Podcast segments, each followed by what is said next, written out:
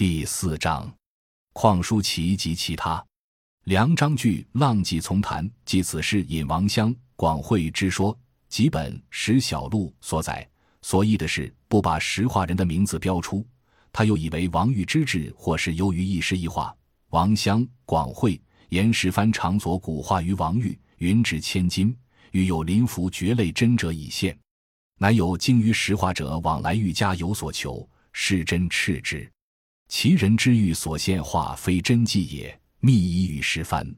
会大同有卢景寻案方陆河与石基，石藩遂告松票本论死。有孙之二身也录著。后石藩受刑，燕州兄弟孰得其一体？孰而见之复灵，大痛。两人对食，避而后已。诗画疑惑，疑至于此，又有小人交构其间，酿成游烈也。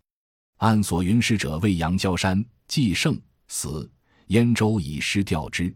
刑部员外郎况书其录以示松。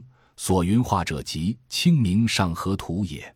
综合以上诸说，归纳起来是：一、《金瓶梅》为王世贞作，用意；甲、即此严氏；乙、作对严氏复仇的《都抗图》；丙、对荆川复仇；二、唐荆川赠杀王玉，与子世真作《金瓶梅》。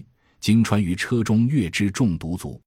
三世真先行刺经川不遂，后经川向其所书，遂传《金瓶梅》以读之。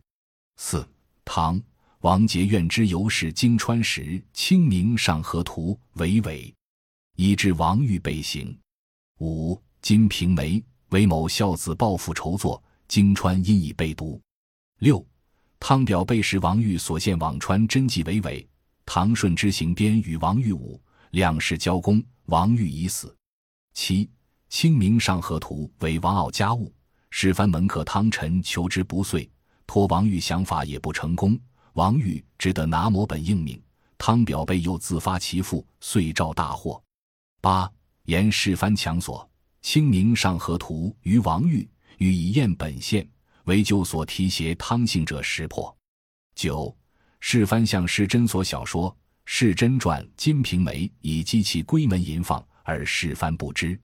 十世真路修公滥世蕃脚，不能入职，言是因败。十一王玉献化于世蕃，而会不及汤表背，因被指为伪，致显大辟。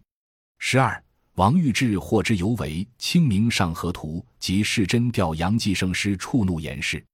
以上一些五花八门的故事。看起来似乎很多，其实包含着两个有联系的故事：《清明上河图》和《金瓶梅》。